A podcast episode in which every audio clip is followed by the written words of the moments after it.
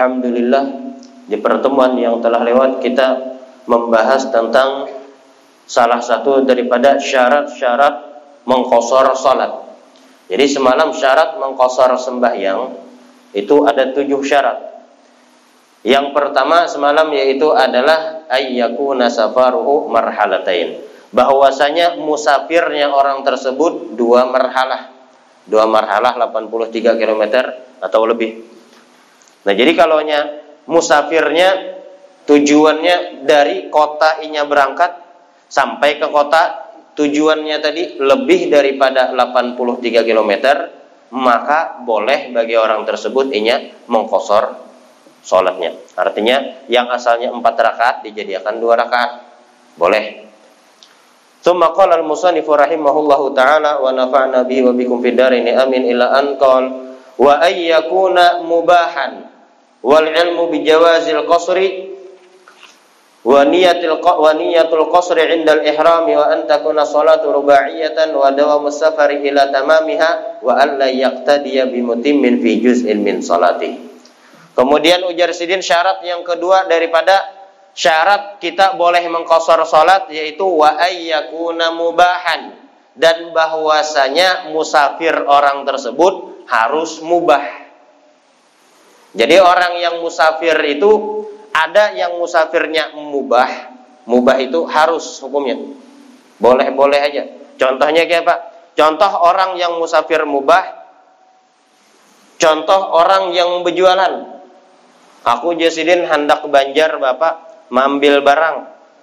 Hendak mengambil barang. Gasan apa? Gasan berjualan di toko. Ini musafirnya mubah maka boleh orang nengkeni mengkosor sholatnya. Misal singgah di Kapuas atau singgah di Pulang Pisau taksinya. Lalu sembahyangan di situ boleh sembahyang dua rakaat, dua rakaat. Ini kalau musafirnya mubah. Ada yang musafirnya wajib. Contoh apa? Contoh orang yang tulak haji atau orang yang hendak bayar hutang. Kan bayar hutang hukumnya wajib. Nah lalu kita ini hendak bayar hutang. Di mana yang ampun duit? Oh ampun duit orangnya di Banjar sana atau di kampung sana. Hendak ditransfer ke dada, misalnya sidin bisi duit. Ke dada bisi ATM. Mau kada mau ujar sidin selajur labuh. Lalu tulaknya tadi tujuan membayar hutang. Nah maka musafirnya itu wajib. Boleh bagi orang ini mengkosor. Ada juga musafir yang sunnah Siapa? Contoh hendak silaturahim atau hendak ziarah ke kubur-kubur orang-orang soleh, hendak beelang wadah wali-wali, wadah habaib-habaib, atau hendak meelangi keluarga. Ini musafirnya sunnah. Ada yang musafirnya haram. Bapak tolak ke Banjar, aku jar sedin tolak ke Banjar, hendak main binian misal.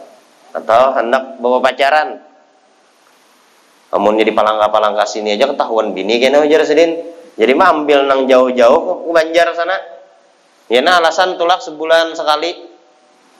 Sekalinya apa? Sekalinya berpacaran. Berpacaran apa? Hendak berzina misal. Atau hendak nukar mabuk-mabukan hendak gesen minum-minuman gesen obat-obatan yang terlarang nah maka ini tujuannya haram Nah, maka ujar sidin di sini wa ayyakuna mubahan dan bahwasanya musafir orang tersebut harus dalam keadaan mubah atau sunnah atau wajib. Tapi kalau musafirnya haram karena maksiat kada boleh. Atau musafirnya makruh ada juga. Siapa musafir yang makruh? Seperti orang yang berjualan jualan gesen kematian. Jualan kain kafan berjualan uh, pokoknya alat-alat gesen kematian. Kenapa jadi makruh? Karena orang yang berjualan itu ini berharap orang mati setiap hari. Amunnya kada mati orang kada payu jarnya pun aku. Jadinya tujuannya berjualan misal berjualan gitu aja perlengkapan kematian. Misal nah ini makruh bilanya musafirnya gesen menukar alat-alatnya tadi makanya biasa orang-orang itu kalaunya tulak jauh-jauh supaya kau mengkosor ujar sidin misal tujuannya ke mana? Hendak ke ujung pandaran. Bapak di ujung pandaran hendak ke pantai benar ya? Kalau pang ziarah ada. Kan pantai di sini ziarahnya ke sana lagi masuk ke dalam. Jauh ujar sidin. Kami hendak ke pantai benar ya? Di pantai itu bapak melihat orang mandi macam-macam ya? Oh ini kira-kira maksiat adalah bilanya pacang maksiat berarti kada kau mengkosor aku jasidin Umum ke itu serajur gini ziarah jarsidin. Tujuan bapak ke ujung pandaran ziarah ke ke kubur. Ziarah wali misal. Lalu tulaknya tadi ziarah wali, buliknya singgah. Boleh lah mengkosor, boleh. Kenapa? Karena tujuannya tadi ziarah. Karena menggawi yang sunnah. Nah jadi di sini ujar sidin wa ayyakuna safaruhu mubahan wal muradu bis safaril mubah ay ba'ithahu yakni tujuannya. Niatnya keluar tadi itu apa? Niatnya keluar hendak menggawi sesuatu yang sunnah. Apa sunnah? Silaturahim misal.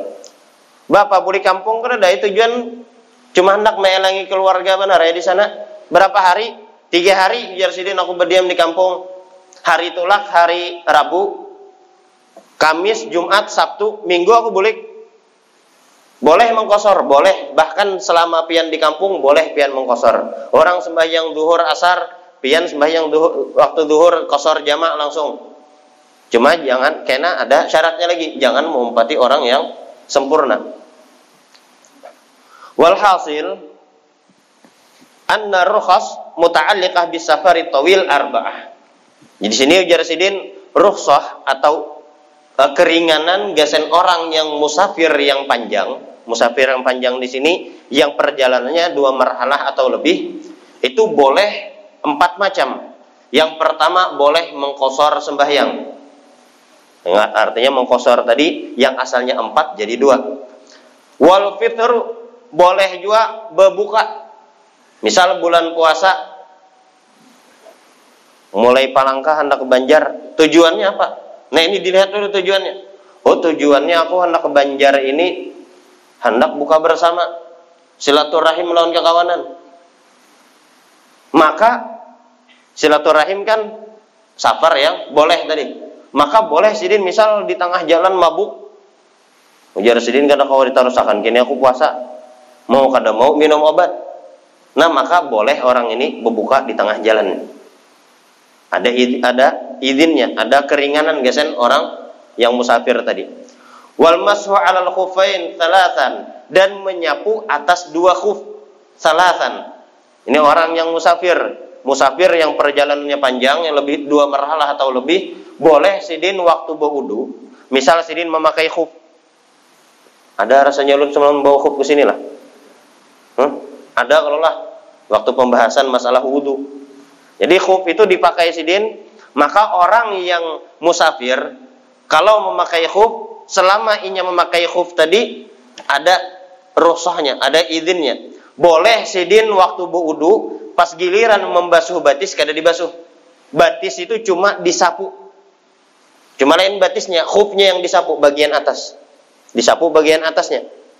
Nah ini boleh orang yang musafir yang perjalanan panjang tadi, yang apa dua marhalah atau lebih. Izin yang selanjutnya wal jam'u dan boleh menjama sembahyang. Nah, ini kalau perjalanannya perjalanan yang panjang. Wal muta'alliqah bi safaril qasir dan yang berhubungan dengan musafir yang pendek. Musafir yang pendek itu misal dari Palangka ke Jabirin aja. Kada sampai 83 km.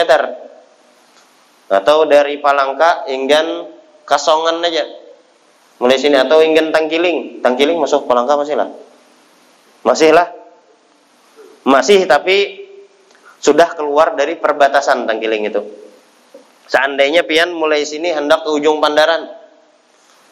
Berangkat jam se setengah sebelas misal. Berangkat setengah sebelas. Sekalinya sampai Tangkiling sudah. Nah lalu sampai Tangkiling masuk waktu duhur. Lalu singgah di masjid yang di parak pom bensin tuh.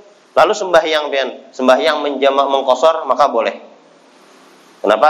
Karena sudah melewati batas anunya, perbatasan kota dan melewat dan habis sudah rumah-rumah yang dipalangkani rumah orang dipalangkani habis sudah melewati hutan-hutan dulu hanya kena pulang ada rumah pulang nah maka boleh mengkosor dan menjama di situ nah misal ini ingin mana itulah sambatannya sebelum sebelum kasongan situ antara tangkiling lawan kasongan.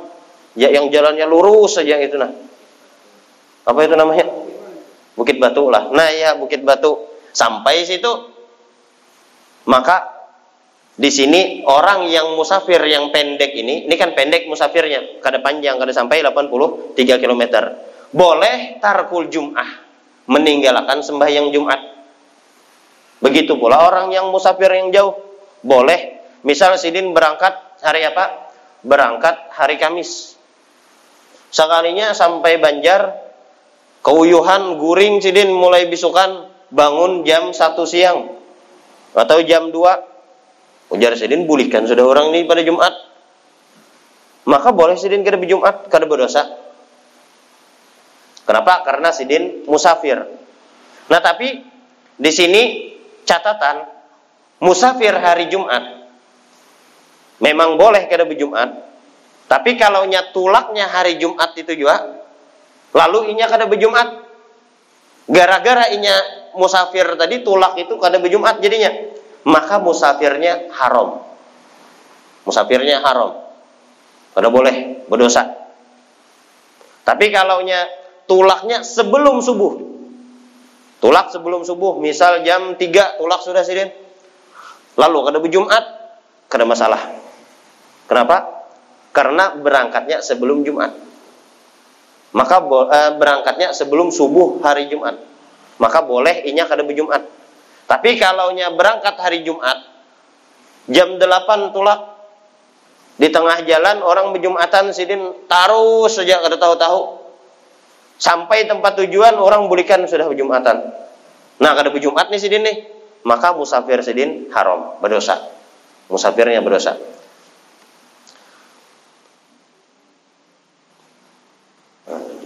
Wa aklul maitati wa hiya laysat mukhtasah bisabar. Dan boleh juga memakan bangkai. Ini misal orang musafir nang bahari. Orang musafir bahari lalu di tengah jalan misal kada ada makanan apa-apa. Kelaparan, ada tetamu bangkai. Maka boleh memakan bangkai tadi sekedar kawa menyambung hidup aja. Jangan sampai kanyang. Ini ada perbedaan sekedar kau menyambung hidup lawan kanyang melihat misal di tengah jalan ada ayam mati nah ini kesempatan di sini pas parut lapar lalu dibakar sidin sekalinya kenyamanan habis sikungan nah ini makan lapar namanya karena boleh ini misal orang ini kelaparan sudah kada ada lagi makanan. Cari buah-buahan kada ada apa-apa kada ada tetamu bangkai.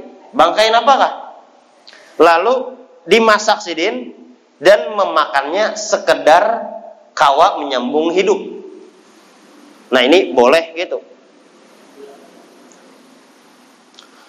Wa tanafulu ala rahilah. Dan boleh juga tanaful. Tanaful itu sembahyang sunnah ala rahilah di atas kendaraan.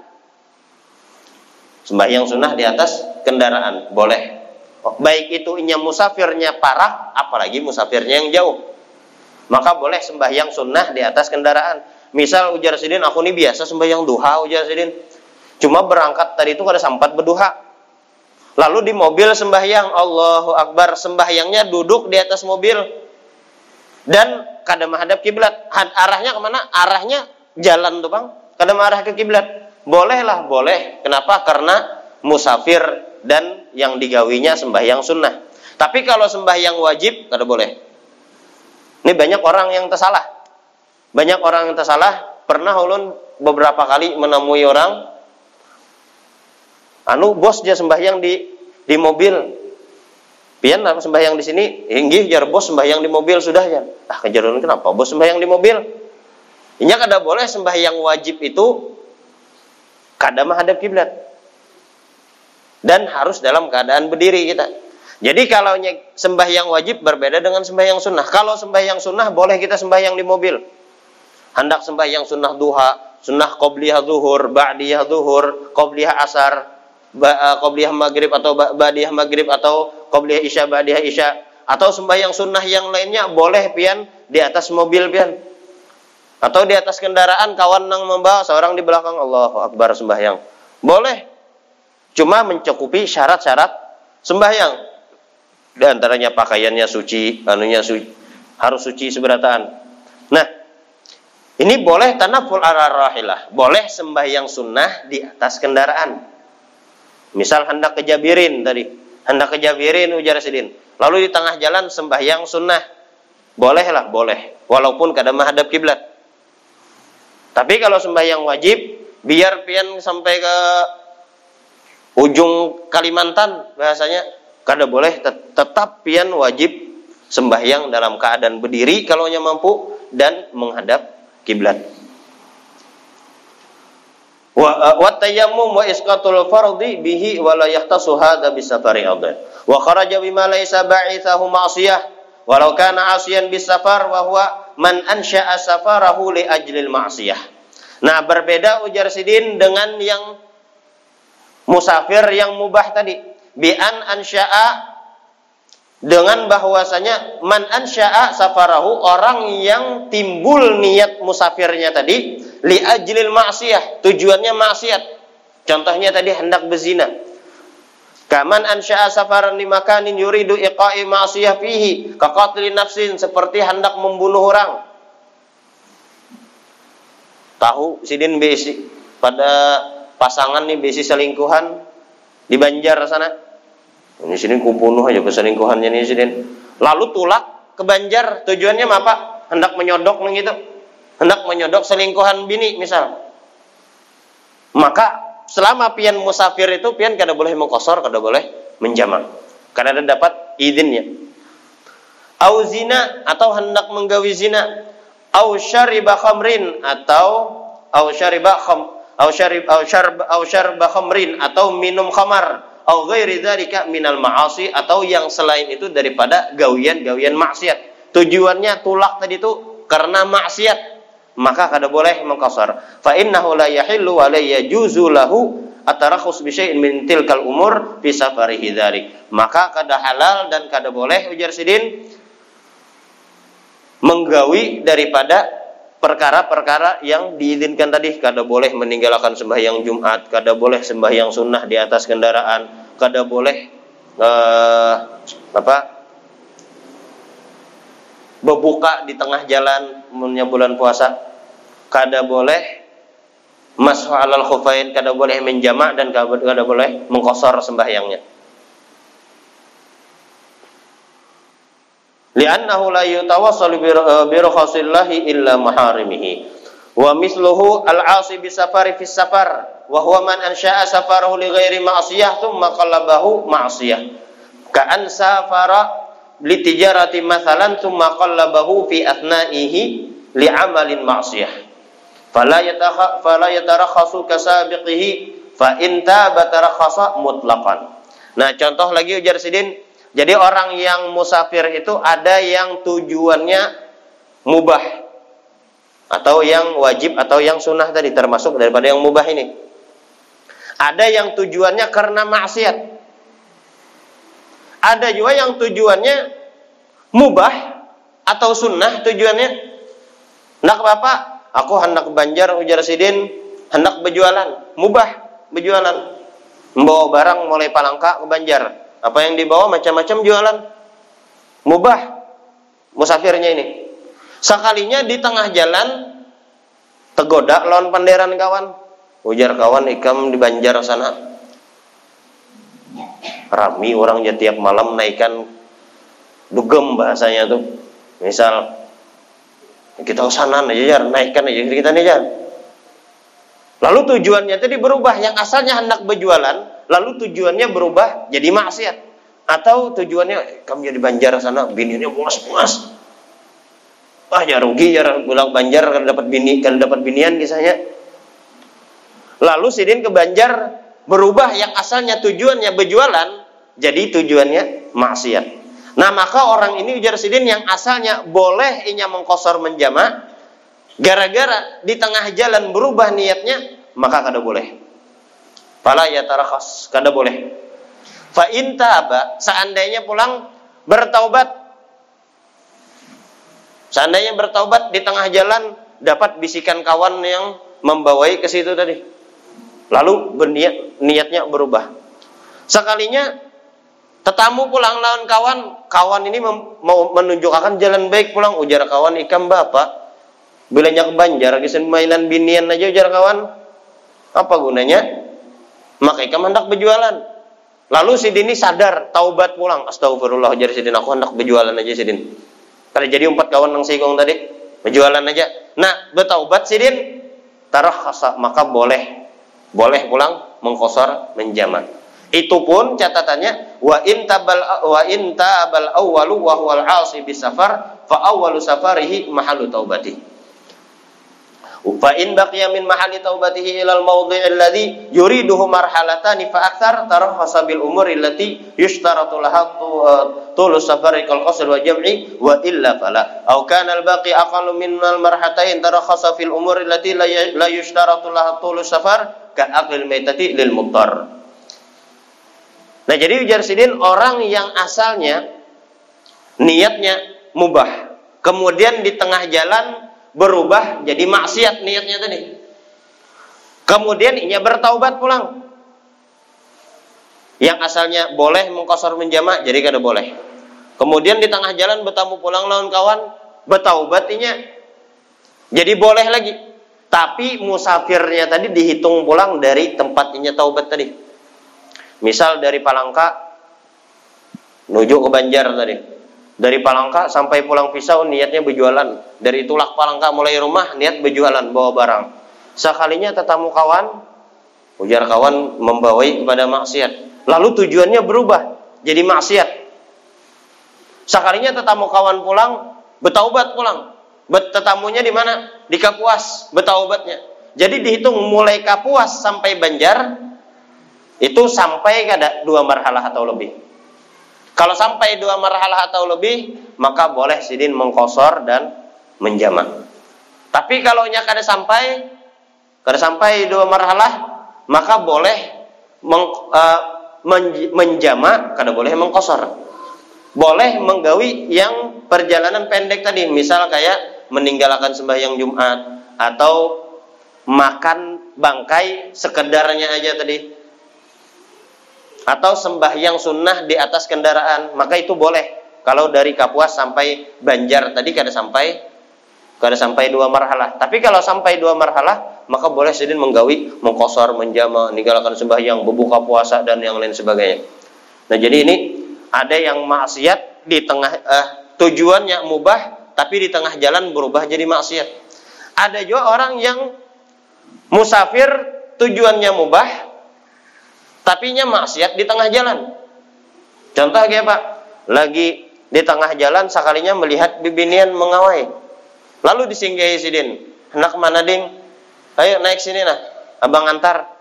Lalu di, dirayunya bibinian ini dibawanya berpacaran, maksiat aja tuh, atau diitihinya nang bibinian ini berbuka-buka, diitihinya nang kesempatan ujar sidin melihat maksiat. Jadi kan ini maksiatnya di jalan, ini orang ini tujuannya mubah tapi maksiatnya di jalan. Maka tetap boleh ujar sidin mengkosor dan menjamak. Nah, jadi ini ada perbedaan antara orang yang musafir wa ayyakuna safaruhu mubahan bahwasanya musafirnya mubah. Kalau musafirnya karena maksiat maka kada boleh mengkosor, kada boleh menjamak. Kalau musafirnya mubah, wajib atau harus atau makruh maka tetap boleh mengkosor dan menjamak. Wa niyatul qasri indal ihram wallahu a'lam wal ilmu bijawazil qasri. Dan syarat yang selanjutnya wal ilmu bijawazil qasri. Wallahu a'lam. Mudah-mudahan kita semua diberikan taufik dan hidayah oleh Allah Subhanahu wa taala untuk melakukan perbuatan taat yang diridai oleh Allah Subhanahu wa taala. Dan mudah-mudahan Allah Subhanahu wa taala memberikan rezeki yang halal lagi berkah dan melimpah kepada kita. Dan mudah-mudahan Allah Subhanahu wa taala mengumpulkan kita bersama orang-orang yang salihin. Kita semua dijadikan hamba-hamba yang salihin yang istiqamah yang selalu bertobat kepada Allah Subhanahu wa taala. Dan mudah-mudahan Allah Subhanahu wa taala mematikan kita semua dalam keadaan husnul khatimah ma'al afiyah. Dan kita semua dikumpulkan bersama baginda Rasulullah sallallahu alaihi wasallam di surga firdaus bighairi hisab. Al-hadiniyah wa ala kulli man bihi salafana salihun wa ila hadratin nabi Muhammadin sallallahu alaihi wasallam. Al-fatihah